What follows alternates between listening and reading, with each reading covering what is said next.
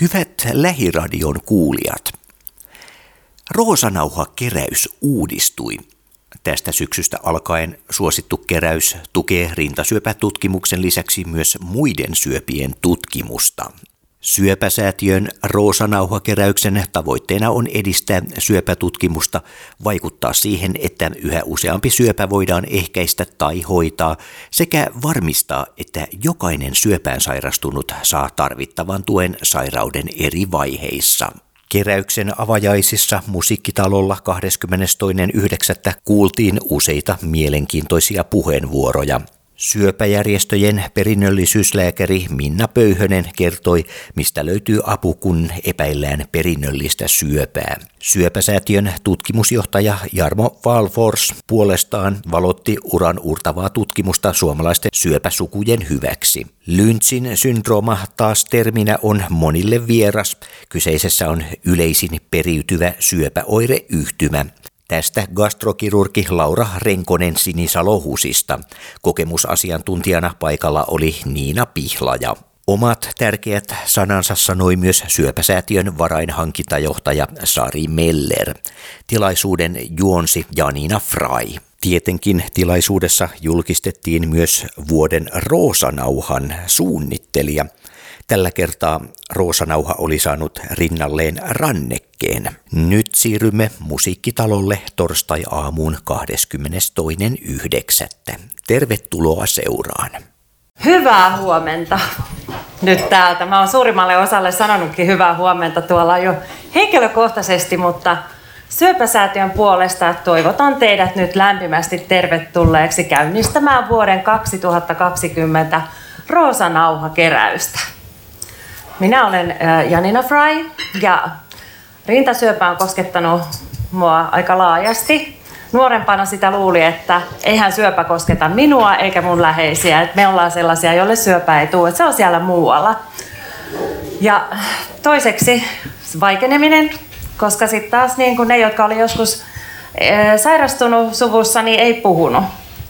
Ja sen takia kesti aika kauan ymmärtää, että meillä oli tämmöinen perinnöllinen perinnöllisyystekijä ja rintasyöpägeeni.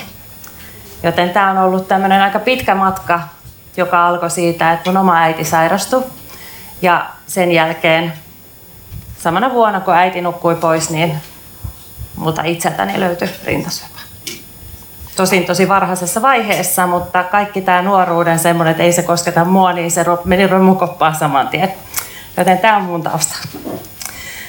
Meillä on nyt poikkeuksellisen intiimi tilaisuus täällä musiikkitalossa koronapandemiasta johtuvien turvallisuusjärjestelyiden vuoksi.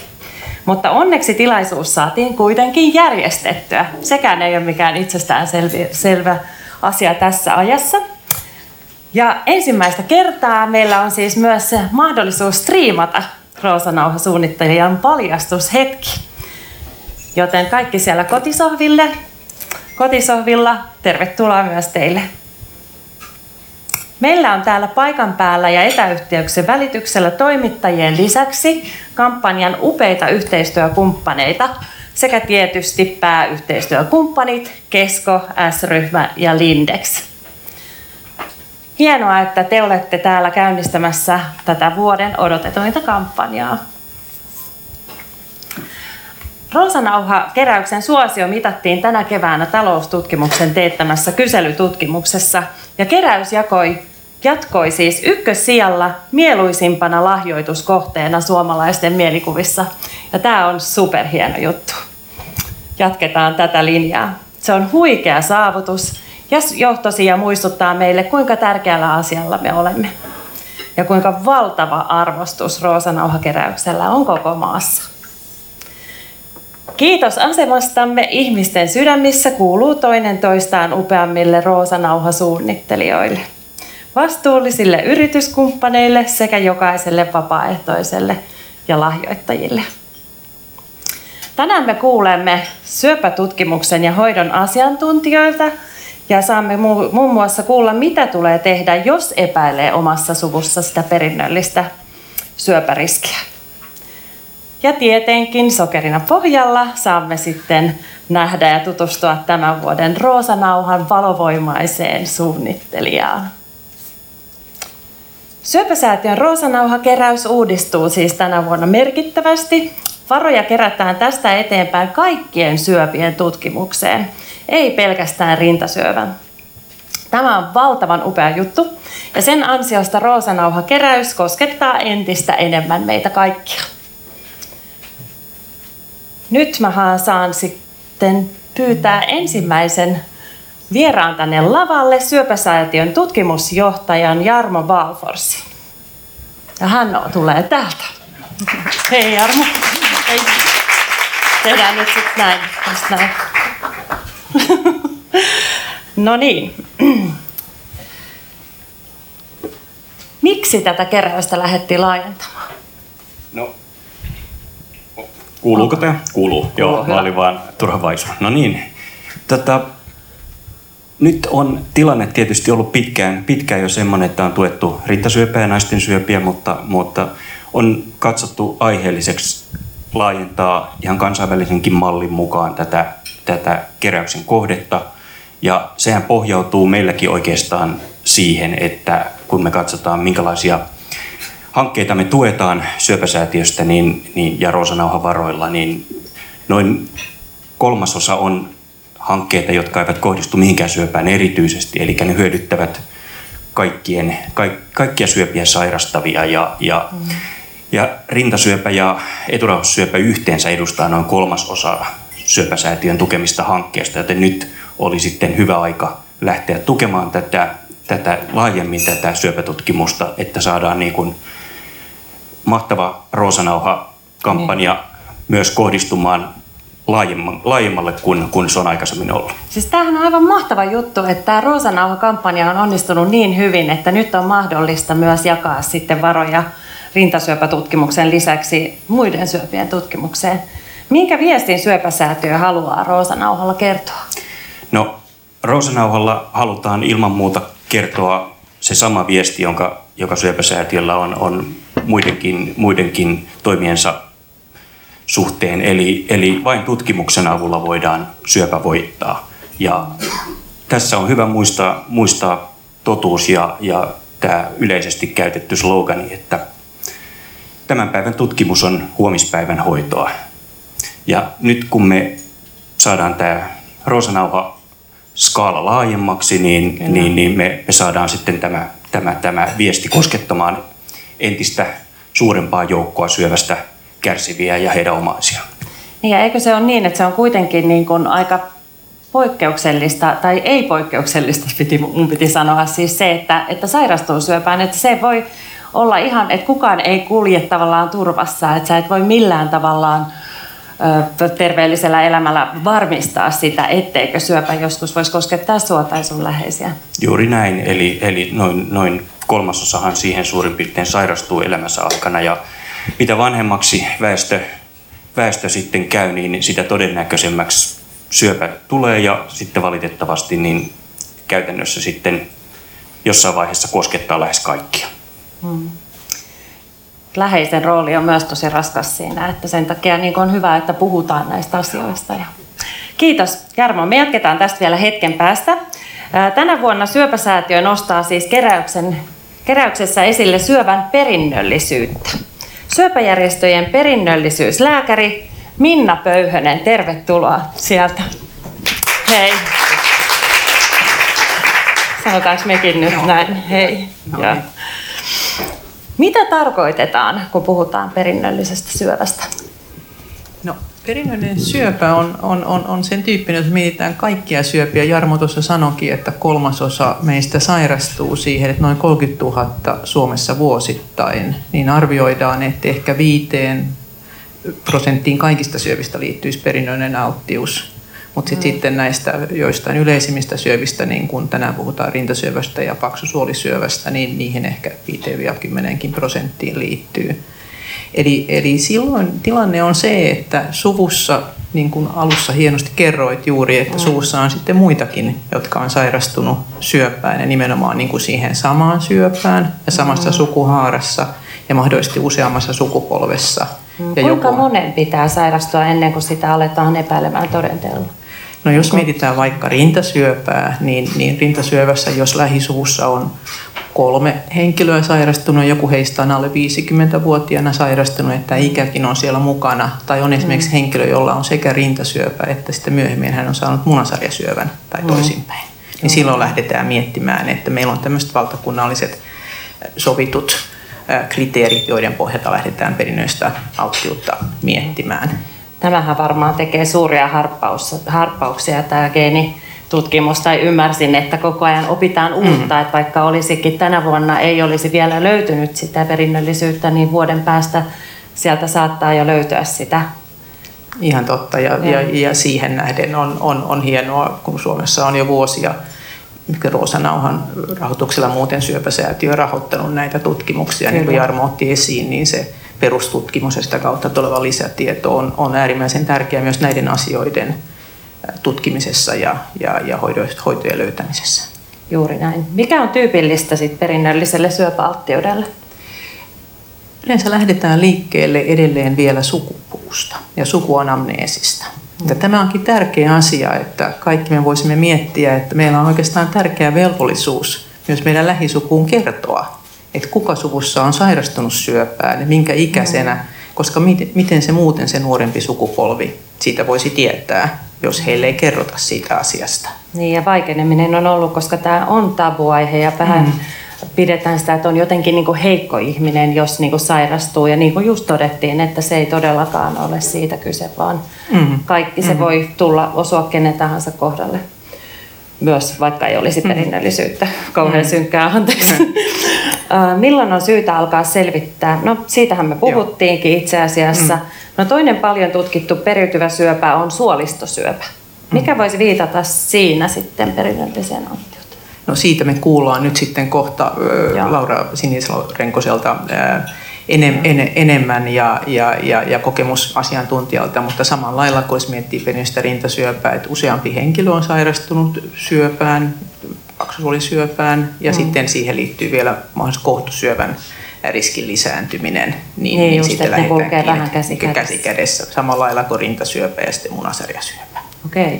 Sitä mä en tiennyt. Ja sitten semmoinen pieni yksityiskohta lisää vielä tähän, että, että kun pohditaan aina, että onko oma äiti tai isoäiti sairastunut rintasyöpään, niin on hyvä muistaa, että kun vain 30 miestä Suomessa sairastuu rintasyöpään, niin kun riskiä arvioidaan, niin oman isän sisarukset ja isän äiti on äärimmäisen arvokkaita ja merkittäviä tässä riskinarviossa. Eli koska okay. kun mies, tämmöinen terve mies jätetään riskiarviossa niin kuin välistä pois, ettei aina tulla ajatelleeksi, että välttämättä ne syöpätapaukset eivät olekaan esimerkiksi äidin puolelta, vaan voi olla, että onkin sitten isän puolelta. Juuri näin, joo, ja silloin se voi mennä ihan niin kuin sukupol- Kyllä, kyllä. Tässä on todella tärkeää, tärkeää tietoa ja, ja tosi hyvä, että tämä striimataan myös tuonne kotisohville. Äh, mitä sitten, jos epäilee perinnöllistä syöpää, niin mistä lähdetään liikkeelle? Mihin kannattaa ottaa yhteyttä? No ensi jos lähtee itse miettimään terveenä henkilönä, että, että, että olisiko minun suvussani nyt syöpää tavallista enemmän, niin on, on hyvä tosiaan pohtia ehkä suvun sisällä keskustella, että kuka on sairastunut syöpään, minkä ikäisenä, minkä tyyppiseen syöpään, mm-hmm. onko poikkeuksellisen nuorena ja onko siellä useampia, nimenomaan samalla, samalla puolella sukua useita sairastuneita. Ja sitten niitä, miten sitä lähtee jatkoselvittämään, jos tätä haluaa selvittää useampia mahdollisuuksia. Nyt syöpäjärjestöjen tilanteessa, niin syöpäjärjestöllä on tämmöinen syövän periytyvyysneuvonta, joka on valtakunnallinen, joka on, puhutaan matalan kynnyksen kynnyksen paikasta, eli jokainen voi ottaa siihen yhteyttä ja siellä voidaan lähteä nyt näiden niin kuin sukutietojen pohjalta tilannetta hyvin alustavasti arvioimaan. Ja aina voi toki oman lääkärinsä kanssa keskustella, oman hmm. terveyskeskuslääkärin, oman työterveyslääkärin kanssa. Jotenkin haluaisin nostaa sen esille, että jos hmm. asiaa lähtee miettimään, niin aikanaan hyvä slogan oli se, että pelkääminen on hukkaan heitettyä aikaa. Niin eli, just, että eli, mitä eli nopeammin olisi, tarttua Niin, niin että asiaa voi niin kuin mm. selvittää ja sehän on hienoa, jos pystytään huojentamaan ja sanomaan, että näillä tiedoilla ei näytä siltä, että Aivan. olisi ottaa riskiä. Miten, miten suhtaudut tähän, kun nykyään on todella helppo tilata netistä geenitestejä, niin, niin tota, onko siinä mitään järkeä? Yleensä nämä netistä tilattavat geenitestit ovat sen tyyppisiä, että ne tutkivat hyvin niin kuin yleisellä tasolla jotain riskitekijöitä. Että ne eivät niin kuin vastaa siihen yhteen spesifiin kysymykseen mahdollisesti mm. erilaisten geenien pohjalta. Se on aina yksi asia siinä ja jos sieltä tulee sellainen vastaus, että mitään ei löydy, niin se saattaa jonkun kohdalla tuudittaa hänet siihen ajatukseen, että hei, minulla ei olekaan suurentunutta riskiä. Ja esimerkiksi jos tulee vaikka löytää rinnastaan kyhmyniä ja miettimään, että no ei tämä varmaan voi olla sitä, kun se netistä tilattu geenitutkimus oli normaali. Eli sillä lailla mm.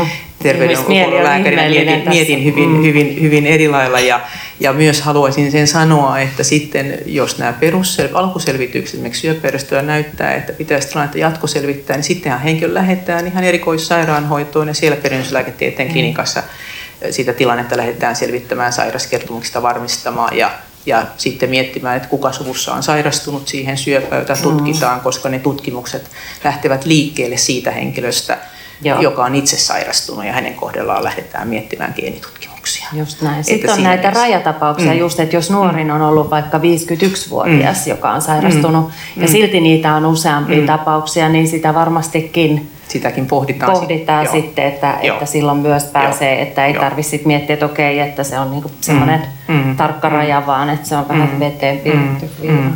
Nyt Joo. meillä se rintasyövän tyyppi tuo hieman tässä sitten lisä, lisätietoa on opittu, että tietyn tyyppi rintasyövässä, jos on tämmöinen kolmoisnegatiivinen, eli mm. ei ole hormoniriippuvainen ja myös HER2-negatiivinen, niin silloin yksikin alle 60-vuotiaana sairastunut, niin riittää siinä Riittää siihen. Joo, Just. siinä niin kuin olet oikeassa, että pohditaan kovasti koko ajan, että jos täytyy uudistaa näitä kriteereitä, niin, niin mitkä ovat niin kuin parhaat käytössä olevat. Ja niin kuin sanoin, Aivan. että voi olla, että aikanaan on ajateltu eri lailla, kun ei ole sitä tietoa ollut niin paljon, mutta nämä erilaiset tutkimukset ovat tuoneet sitten lisätietoa ja hmm. nyt ehkä sitten herkemmin lähdetään etsimään, ehkä löydetäänkin niitä geenivereitä. Näin on. Tämä on niin mielenkiintoista. Mulla olisi vaikka mitä kysymyksiä, mutta mä kiitän Minna Kiitos. tässä vaiheessa ja mä käyn jututtaa vähän Jarmoa ja me palataan. No niin, Syöpäsäätiö siis rahoittaa monenlaista tutkimusta syöpän perinnöllisyydestä. Miksi aihetta on tärkeää tutkia? No, meillä on oikeastaan yksi, yksi tärkein vastaus tuohon on se, että, että meillä on erityislaatuinen väestö, me ollaan, me ollaan hyvin eristyksissä eletty ja meidän, meidän geneettinen perimä on, on niin kuin kansakuntana semmoinen, että se on suoranainen aarearkku tutkijoille. Tämä liittyy, liittyy moniin muihinkin perinnöllisiin sairauksiin ja geenitutkimuksiin, mutta erityisesti sitten syövän, syöpäalttiuden periytyvyydessä niin, niin, niin on, on tärkeää, että, että tästä ammennetaan.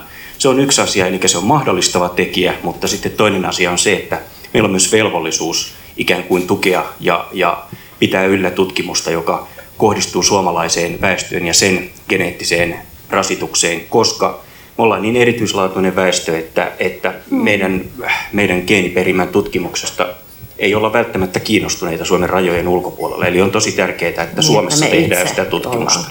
Kyllä.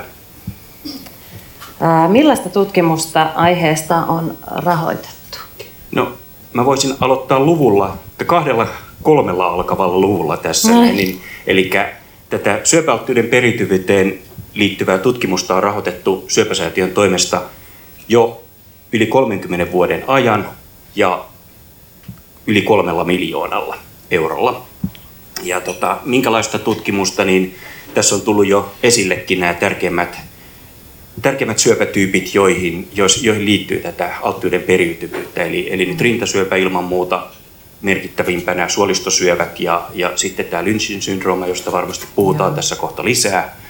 Ja, ja tota, no, se on ollut todella, todella ihan merkittävää, että su, suurapurahojakin on myönnetty, tällaisia merkitty, säätiön merkittävimpiä apurahoja juuri tämän alttiuden periytyvyyden tutkimukseen. Miltä tutkimuksen tulevaisuus näyttää? No tulevaisuus näyttää hyvältä siinä mielessä, että, että meillä on tämä ainutlaatuinen, jos nyt puhutaan ihan tästä, mm. tästä erityisestä tutkimusalueesta, niin meillä on tämä ainutlaatuinen, ainutlaatuinen väestö ja meidän väestö on hyvin tutkimusmyönteistä. Suomessa on erittäin, erittäin vankat syöpätutkimuksen perinteet. Me, meillä on niin kuin peruskallio, jonka päällä me seistään ja meidän tutkijat pääsee jatkamaan tätä työtä. Mutta sitten tietysti tämä rahoitus on, on sellainen asia, joka huolestuttaa. Ja, ja tota, valitettavasti julkinen rahoitus erityisesti kliinisen tutkimuksen, potilaaseen kohdistuvan tutkimuksen osalta on vähentynyt aika dramaattisesti parinkymmenen vuoden aikana. Ja tämmöisessä tilanteessa onkin niin kuin todella, todella niin iso asia, että säätiöt, yksityiset rahoittajat ja tässä tapauksessa nyt erityisesti syöpäsäätiö niin tekee parhaansa. Ja yksi meidän tärkeimmistä instrumenteista tässä suhteessa on Roosanauha-kampanja ja, ja tota, me toivotaankin, että, että kampanja saisi paljon näkyvyyttä ja suosiota ja me saataisiin ihmiset innostumaan lahjoittamisesta, koska vaan tätä kautta voidaan pitää sitten suomalainen syöpätutkimus elinvoimaisena. Se on todella tärkeää. Siis tutkimusrahoitusta tarvitaan ja Roosa Nauha on tässä nyt avainasemassa, koska kyllähän tätä pitää tutkia. Kukaan ei halua menettää, lapset ei saa menettää äitejään ja, ja rintasyöpä on, on siitä niin, jos nyt kuitenkin puhutaan tästä rintasyöstä, vaikka tässä on muita, niin se on, se on niin kamala, kun se koskettaa sitä niin kuin ydinperheen tavallaan niin kuin tukipilaria, joka kuitenkin on se äiti suurimmaksi osaksi. Mutta kiitos hei super paljon Minna, Jarmo.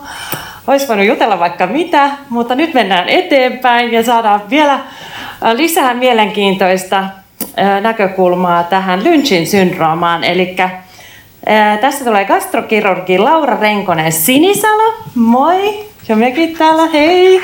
Joo, aplodit on tervetulleita. Ja seuraavaksi Niina Pihlaja, joka on siis kokemusasiantuntijana täällä paikalla. Tervetuloa.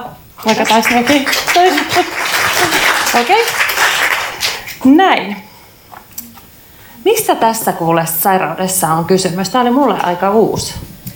No, Lynchin syndrooma on tällainen vallitsevasti periytyvä alttius eri syöpiin, ei siis pelkästään vain yhden sortin mm. syöpään. Ja näistä niin kuin se tunnetuin ja merkityksellisin on paksusuolisyöpä, mutta myös kohdunrunko-osan syöpä. Mutta siihen liittyy paljon muitakin syöpiä. Se riskiprosentti ei ehkä ole ihan yhtä iso niihin muihin, mutta me erittäin merkittävä. Et muita tässä esiintyviä syöpiä on mahalaukkusyöpä, ohutsuolisyöpä, virtsaelinsyöpä, jotkut aivokasvaimet, sappitiesyövät ja paljon muitakin. Mutta ne, tavallaan se on alun perin keksittiin tai havaittiin nimenomaan paksusuolisyövän ja kohdurunkoosan syövän takia. Okay.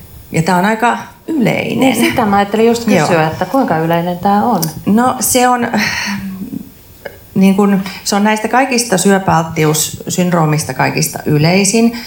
Näitä on Suomessa arvioidaan, että todennäköisesti on jossain 10 000-20 000 ihmisen välillä se puoli, joilla on tämmöinen mutaatio, joka tämän alttiuden tekee, mutta heistä itse asiassa tällä hetkellä tutkittu ja tiedetään vain 1600 ihmistä, että siellä kulkee paljon vielä ihmisiä, joita tätä ei tiedetä. Okei, eli mitä, millä tavalla sitten niin kannattaa, miten niin ihminen voi tutkituttaa tai millä tavalla pääsee testauttamaan, jos epäilee? No se on, se on vähän sama, tai hyvinkin sama, mitä Minna äsken puhui. Eli jos meillä on lähisuvussa, peräkkäisissä sukupolvissa paljon mutta ei välttämättä sitä ihan samaa syöpää, mutta jotain näitä tähän et, liittyviä et, tyypillisiä syöpiä ja niin. niistä myös nuorella iällä sairastuneita. Ja, ja tämähän on niin kuin oli jo puhetta, niin tämähän on alttius, joka periytyy, eli se tarkoittaa, että jokainen, jolla on tämä alttiusmutaatio, niin ei sitä syöpää välttämättä saa, mutta heillä on koko elämän aikana riski saada jopa useita peräkkäisiä syöpiä.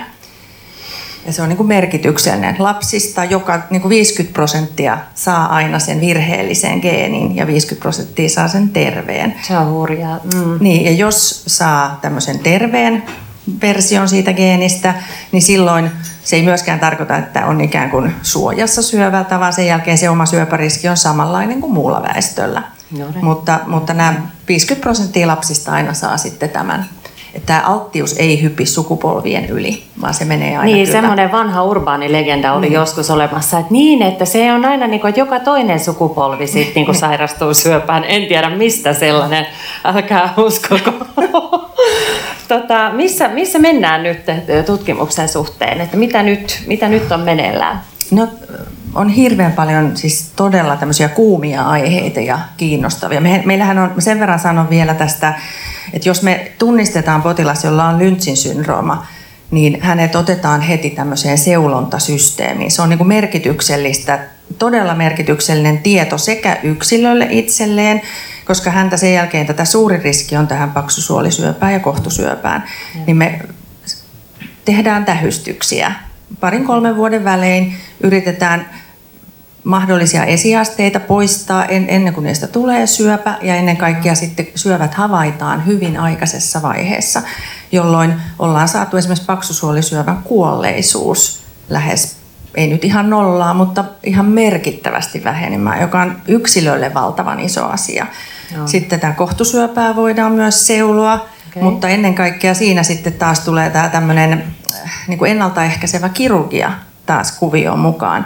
Et siinä vaiheessa, kun lapset on tehty ja hormonitoiminta hiipuu, niin voidaan poistaa gynekologiset elimet ja mm. sillä tavalla poistaa kartalta kokonaan niiden syöpäriski. Niin, pois kuleksimasta, kun ne on tehnyt tehtävää niin, kauhean mutta, mutta, joo, mutta mä sanon nyt, tässä kysyt tästä tutkimuksesta, niin meillä on valtavan siis todella mielenkiintoisia tutkimusasioita tällä hetkellä pyörii, Joo. josta yksi on tämmöinen aspiriinin merkitys syöpien ehkäisyssä. Et meillä on hy- erittäin hyviä tuloksia siitä, että tämmöisellä säännöllisellä päivittäisellä aspiriinisyönnillä muutaman vuoden ajan ollaan saatu syöpäilmaantuvuus, siis näiden kaikkien, mitä mainitsin. Kaikki syövät, niitä tulee vähemmän tämän Lynchin syndrooman puitteissa. Tämä on aika hurjaa. Se on todella iso asia. Voisiko tämä on... vaikuttaa myös niin kuin sen syndrooman ulkopuolella? Että onko... Äh, siihen on... ei mennä, okei. Okay, mennään, mennään ehkä vähän, mutta hirveän useinhan tutkimuksessa mm. on niin, että lähdetään tutkimaan jotain ja se poikii lisää juonteita ympäristöön ja voidaan ehkä ulottaa niitä muuallekin. Niin just, että sitten loksahtaa palikka Kyllä, kyllä. Joo. Hmm. Ja toinen iso juttu on rokotetutkimukset. Nämä Lynchin syndrooman syövät on tämmöisiä lymfogeenisia, tämmöisiä immunogeenisia syöpiä ja on vahvaa näyttöä siitä, että rokottamalla voitaisiin ehkä voida ehkäistä niitä kokonaan. Oho. Mutta se on tietysti vielä ihan ollaan niin kuin alkumatkalla, että Ehkä nyt on lähetty jo lähtökuopista, mutta vielä on matkaa siihen, että se oikeasti olisi niin kuin käytössä, mutta oikein lupaavia tuloksia. Paljon tutkittavaa vielä. Kiitos erikoislääkäri Laura Renkonen Sinisalo. Tämä oli tosi hyvä, hyvä, hyvä kuulla nyt, että mistä oppia kaikille varmasti aika valaisevaa. Meillä siis on myös täällä Lynchin syndrooman geenivirheen kantaja Niina Pihlaja. Niina, miten sä sait tietää olevasi geenivirheen kantaja? No mun siskoni sairasti saman vuoden aikana kolme syöpää. Ja se oli aika shokki kaikille. Siis se ei ollut saman syövän kolme pesäkettä, vaan kolme erillistä syöpää. Ja hänelle sitten tehtiin sitä, mitä tässä lääkärit ovat kertoneet, eli alettiin piirtää sukupuuta ja huomattiin, että täällähän on tosi paljon poikkeuksellisen paljon syöpää suvussa. Mm. Mun äitini oli sairastanut siinä vaiheessa kaksi syöpää ja mulla on lähisukulaisia kuollut syöpään tosi paljon. Siis nimenomaan äidin puolen. Niin. Äidin puolen sukulaisia. Ja. Mun sisko kävi geenitestin, joka oli siis yksinkertainen verikoe. Ja hänellä todettiin tämä Lynchin syndrooma. Ja hän soitti sitten mulle ja sanoi, että sunkin kannattaa käydä. Ja mä kävin ja sain positiivisen tuloksen.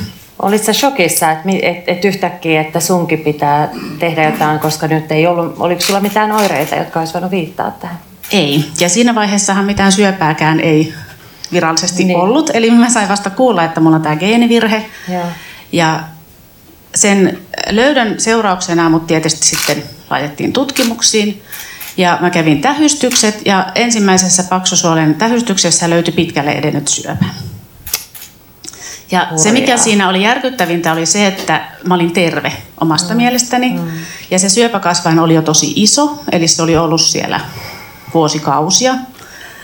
Ja mä muistan, kun lääkäri kysyi, että onko sulla ollut jotain oireita, mä sanoin, että no en minä tiedä, miltä terve maha tuntuu, tämmöinen maha mulla on aina ollut. Mm, niin Eli se oli tavallaan mulle normaali, että joskus maha on kipeä ja ihan kaikilla on. Niin. Et, et en mä tuntenut itseäni millään tavalla sairaaksi. No pääsit sitten tietenkin seurantaan tämän jälkeen, kun tämä hoidettiin pois. Niin miten, miten, miten tämä sitten, mit, mitä, mitä se tarkoittaa sun elämässä? Kuinka usein käyt, käyt nyt?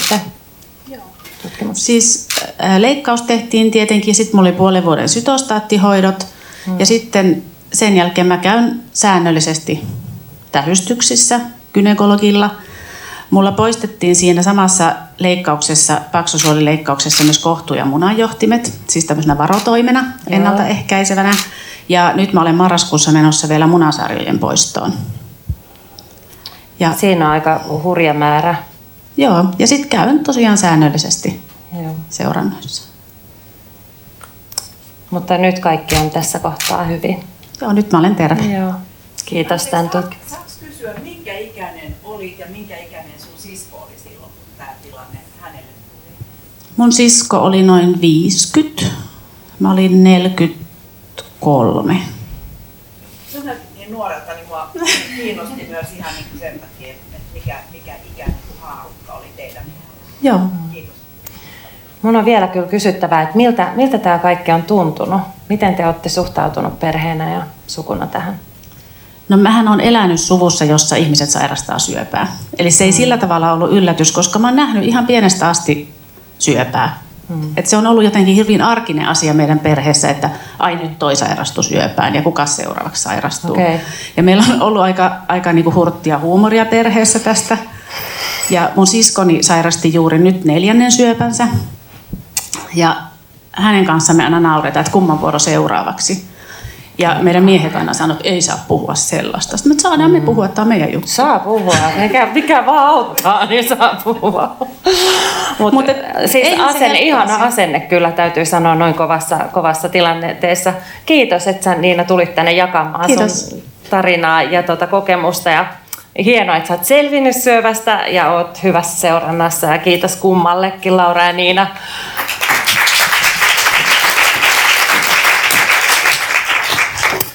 Seuraavaksi mä pyydänkin tänne lavalle Roosanauha keräyksen luotsaaja nainen, joka pitää tuhannet suitset hyppysissään, Syöpäsäätiön varainhankintajohtaja Sari Meller. Hei. Tervehdys. Tervehdys, ai me näin. näin.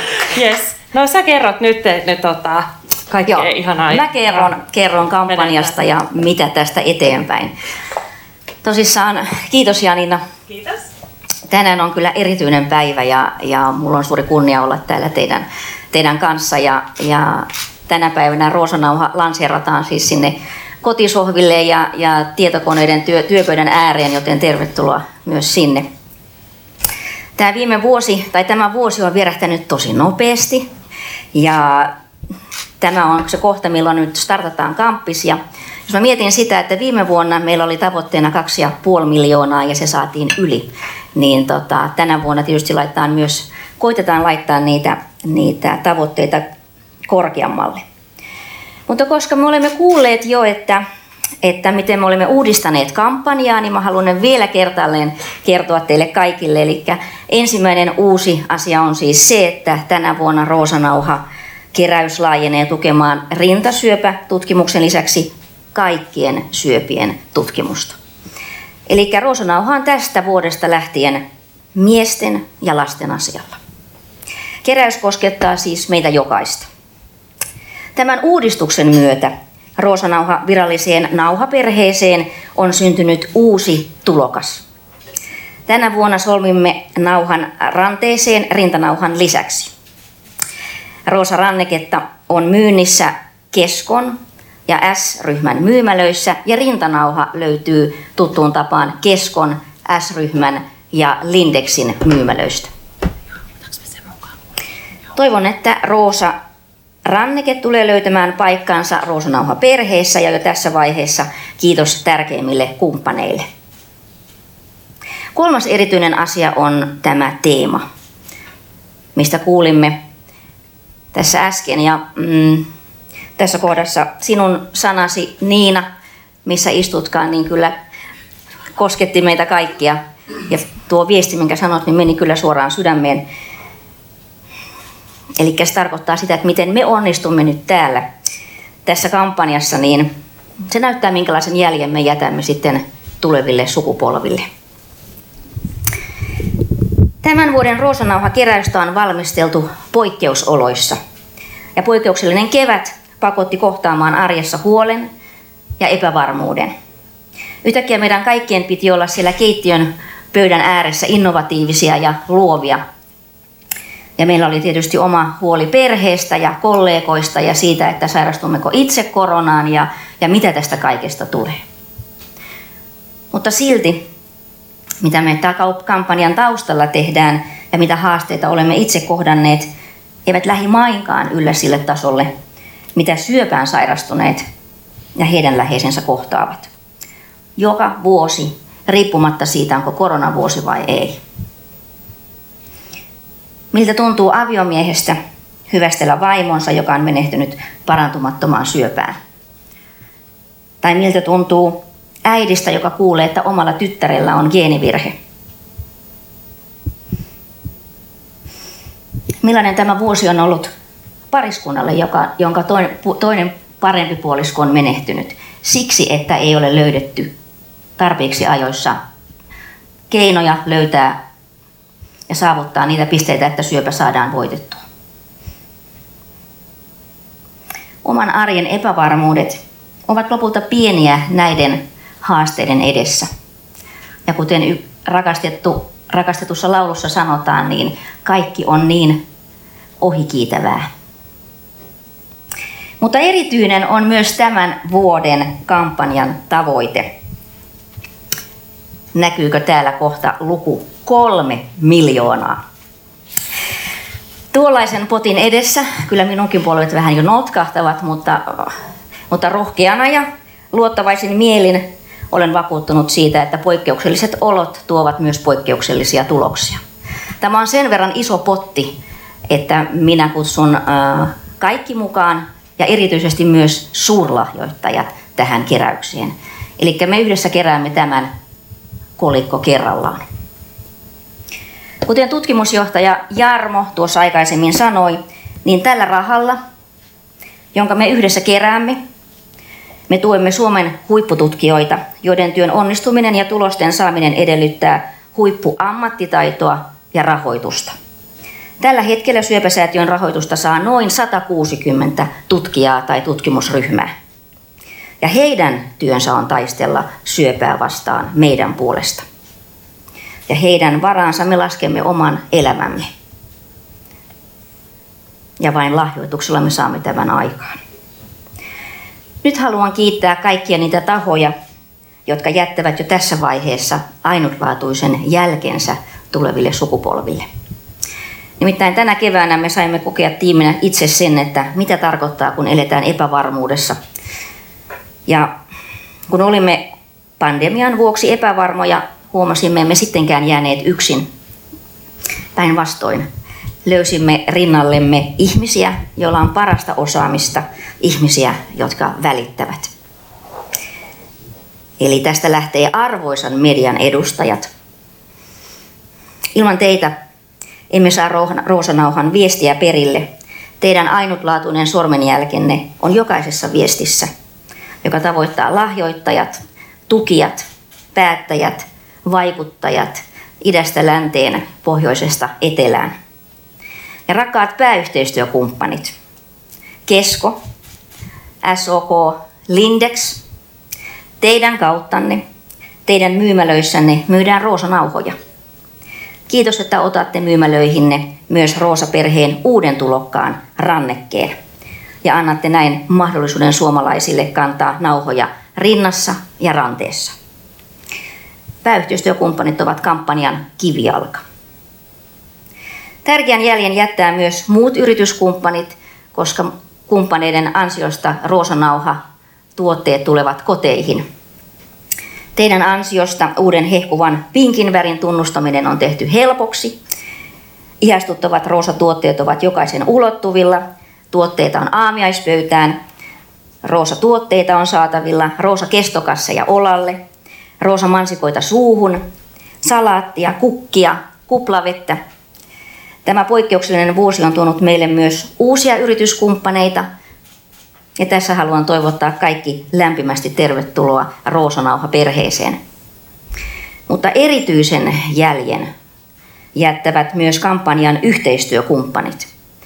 Tänä vuonna teille aivan poikkeuksellinen kiitos. Te olitte valmiita antamaan maailmanluokan osaamista hyvän tekeväisyyden ehdoilla.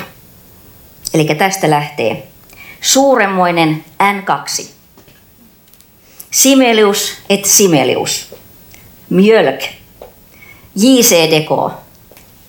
Finkino. MTV. Iltalehti. Kuulemme ja näemme Roosanauhakeräyksen televisiossa, elokuvateattereissa, bussipysäkillä, podcasteina, verkossa, radiossa, printissä ja ilman muuta kaikkien meidän sosiaalisessa mediassa. Te kaikki viitoititte pelottomasti tietä ja olette esimerkkinä muille alan edustajille. Ja näin kuuluukin olla. Maailmanluokan syöpätutkimus ansaitsee maailmanluokan kumppanit. Ja nyt, hyvä yleisö, seuraa tilaisuuden ensimmäinen paljastus, koska sanoin, että Roosanauha-perhe kasvaa, Rintanauha ja Ranneke yhdessä, olkaa hyvät.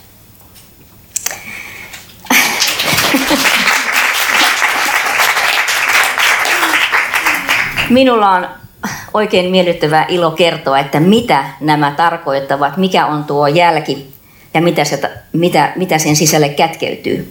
Eli nauhojen suunnittelija kertoo meille luomuksistaan näin. Tämän vuoden roosanauhoissa on sormenjälkeni, muistuttamassa siitä, että jokainen meistä jättää toiseen ihmiseen jäljen. Se, että välität ja kannat nauhaa, on merkittävä ele kaikille syövän kanssa eläville. Nauhoista kerätyillä varoilla tuetaan syöpätutkimusta, joten kantamalla nauhaa jätät jälkesi myös tuleville sukupolville. Suomi on jo maailman onnellisin kansa, joten tehdään meistä maailman välittävin kansa. Haluan lopettaa oman osuuteni sanoihin ja kehoitukseen. Sido nauha rohkeasti ranteeseesi. Kiinnitä nauha ylpeydellä rintaasi. Silloin jätät jälkesi tuleville sukupolville ja näytät, että sinäkin välität. Kiitos. Tämä on ehkä vaikeaa, kun ei saa halata, kun tulee sellainen, sellainen olo, että siis kiitos Sari. Janina, Mä sanoin, että mä en nyt tällä kertaa, mä oon itkenyt joka kerta tässä tilaisuudessa, mutta tänään tota, tässä roolissa yritän pitää pitää itseni kasassa, mutta siis niin upeaa, että tavoitteet uskalletaan laittaa korkealle, vaikka me ollaan eletty niin poikkeuksellista vuotta. Kuka olisi uskonut, minkälainen vuosi meille tulee silloin, kun vielä uuden vuoden kellot kilahtivat, mutta Kiitos, että te kaikki pistätte itsenne likoon, likoon tämän haasteista huolimatta ja varsinkin nämä kaikki suurlahjoittajat, että jätätte jäljenne historiaan, koska voin kertoa, että että se, kun on ollut siinä roolissa läheisen kanssa, että, että ei tota, ollakaan oltu ajoissa liikkeellä, niin kaikki mitä voidaan tehdä tämän eteen, että siitä tästä puhutaan ja te lahjoitatte, niin auttaa ehkä teitä jonain päivänä, jos teitä koskettaa läheisen tai itsensä kohdalla tämä, tämä sairaus. No, mutta nyt ollaan päästy siihen pisteeseen täällä, että ja kotikatsomoissa, jolloin paljastetaan pikkuhiljaa Suomen hurmaavin ja kenties vaikuttavimman kampanjan uusi suunnittelija. Tähän, tähän Roosanauha Helminauhan jatkoksi ollaan saatu siis erittäin valovoimainen ja ihana henkilö.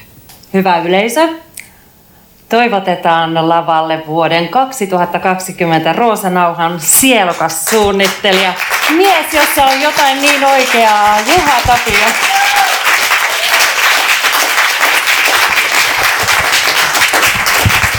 Mulla on sulle kapula. Kiitos kapulasta. Sulle kanssa. Hei Juha, sä oot suunnitellut tämän vuoden Roosanauhan Tämä on ihan upea, mielettömän upea juttu. Mulla meni ihan kylmät väreet tuossa vielä, kun mä katsoin tota videota. Näyttää niin tyylikkäältä, mutta kerropa vähän, tota, mistä, t- mitä, mitä tässä oikein on? No joo, tässä siis todella on mun sormenjälki. Ja se ei ollut ihan mutkaton asia, koska mä oon soittanut 30 vuotta kitaraa, niin me otettiin noin 400 erilaista sormenjälkiä, joista yksikään ei onnistunut. Sitten lopuksi peukalosta löytyi semmoinen kuvio, mistä saatiin se sormenjälki talteen. Mutta Mä halusin sormenjäljen tähän siksi, Sari sitä itse asiassa puheessaan jo sivusi, mutta, mm. mutta tämä on niin yleinen sairaus, se koskettaa meitä kaikkia jollain tavalla. Niitäkin, mm. ketkä ei itse ole sairastuneet. Niin tämä on meidän kaikkien asia ja me kaikki voidaan jättää jälkeemme tähän. Nimenomaan ja just näyttää, että me välitetään toistamme. Jopa niin kuin läheinenkin tarvitsee sitä, vaikka itse olisi sairastunut, se on kauhea se taakka just elää sen kanssa. Mutta tämä on niin ihana tämä viesti. Ja sä laitat liikkeelle kaikkien aikojen haasteen tässä kampanjassa. Mistä tässä on kysymys? Niin, puhuttiin, että tehdään suomalaisista maailman välittävin kansa. Meitä tituleerataan maailman onnellisimmaksi kansaksi tai maailman tuppisuisimmaksi kansaksi tai maailman kateellisimmaksi kansaksi. Mä oon kiertänyt aika paljon Suomea, tavannut satoja tuhansia suomalaisia ja noin negatiiviset yleistykset pitää harmittavan vähän paikkaansa. Ja mä oon niin. ihan varma, että meissä on, ja on havainnut, kuinka paljon sitä välittämistä ja myötäelämistä meillä on. Ja nyt meillä on erittäin konkreettinen tapa myös sitä osoittaa. Siis sä oot niin oikeassa. Hymy ja lämmin katse, se ei maksa mitään ja se antaa, antaa sen, se voi antaa sen lohdun, mitä tarvitaan. Et se on niin pienestä kiinni. Että aloitetaan siitä, eikö niin? Toi on niin kova, kova juttu ja se on ihan hyvä, että miten me niinku saadaan tosiaankin kitkettyä tuommoiset niinku vanhat uskomukset, me oltaisiin jotenkin tuppisuita. Mutta hei, ää, näytäpä vielä, mikä sulla siellä ranteessa vilahtelee. Joo, koska nyt tutkimuskin laajenee, tai siis kampanjan kohteet, joita kampanjalla tuetaan, sekin laajenee, niin mä haluaisin ja. myös laajentaa tätä palettia. Ja varsinkin nyt, kun myös miesten syövät tulee mukaan, niin ja. Mä ajattelin, että tässä olisi sitten tämmöinen miehekäs vaihtoehto. Ehkä tämä jää elämään. Niin, tai mun mielestä tämä ei ole mikään vaihtoehto, vaan on syytä kantaa molempia, ne sointuu aika kivasti tälleen. Niinpä, juuri näin, tasapuolisuuden nimissä. Tuota, äh, Siis kiitos Juha Tapio. Nyt siis selvisi, mitä sä oot tehnyt tämän keikkatauon aikana. Sä oot ollut vuoden nyt ihan Joo, mä oon yrittänyt ottaa niitä pois. sormenjälkiä. niin, sä, sulla on mennyt aikaa siihen. siihen. Mutta sulla olisi vaikea matkustaa jenkkeihin, kun siellä pitää aina sormenjälkiä. Mutta miten... poimitaan aina eri jonoon. Niin mä voin kuvitella. Sä oot siellä sit silleen, no niin, nyt katsotaan. Että monen, monennesko yritys menee läpi, ne tuntee sut jo siellä. Mutta hei, Meillä on niin uskomaton Roosanauha suunnittelija tänä vuonna ja tämä sun viesti on, menee suoraan kaikkeen sydämiin. Kiitos. Vielä apua.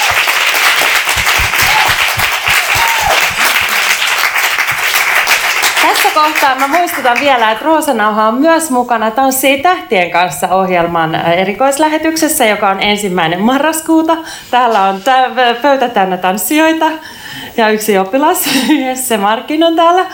Ja tota, äh, mun täytyy sanoa, että symbolisesti tämä tanssiminen mulle on jotain, mikä myös saa mut herkistymään, koska se symbolisoi elämässä sitä, että mä tanssin taas.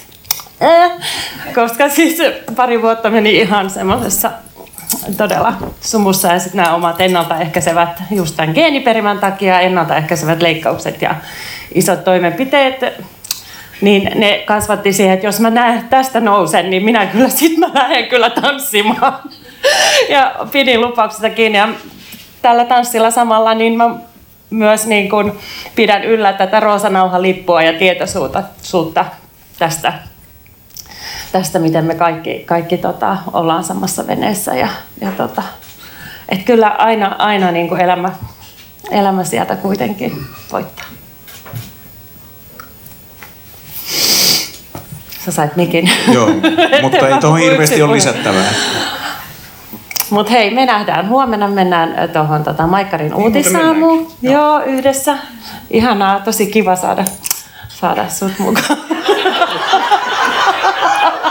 Sanos muut. Näin Roosa-nauhakeräyksen avajaiset musiikkitalolla torstaina 22.9. Lopussa tapahtuman juontaja Janina Fry meni suorastaan pähkinöiksi karismaattisen muusikon Juha Tapion edessä. Juha Tapio on siis tämän vuoden Roosanauhan suunnittelija ja myös uuden Roosa Rannekkeen suunnittelija. Syöpäsäätiön järjestämän varainhankintakampanjan nauhan design vaihtuu vuosittain. Keräyksellä on kerätty perinteisesti varoja erityisesti rintasyövän sekä kynekologisten syöpien tutkimukseen, mutta tänä vuonna keräys tukee kaikkien syöpien tutkimusta. Hyvät ystävät, kiitos seurasta ja hankkikaa oma roosanauha tai ranneke.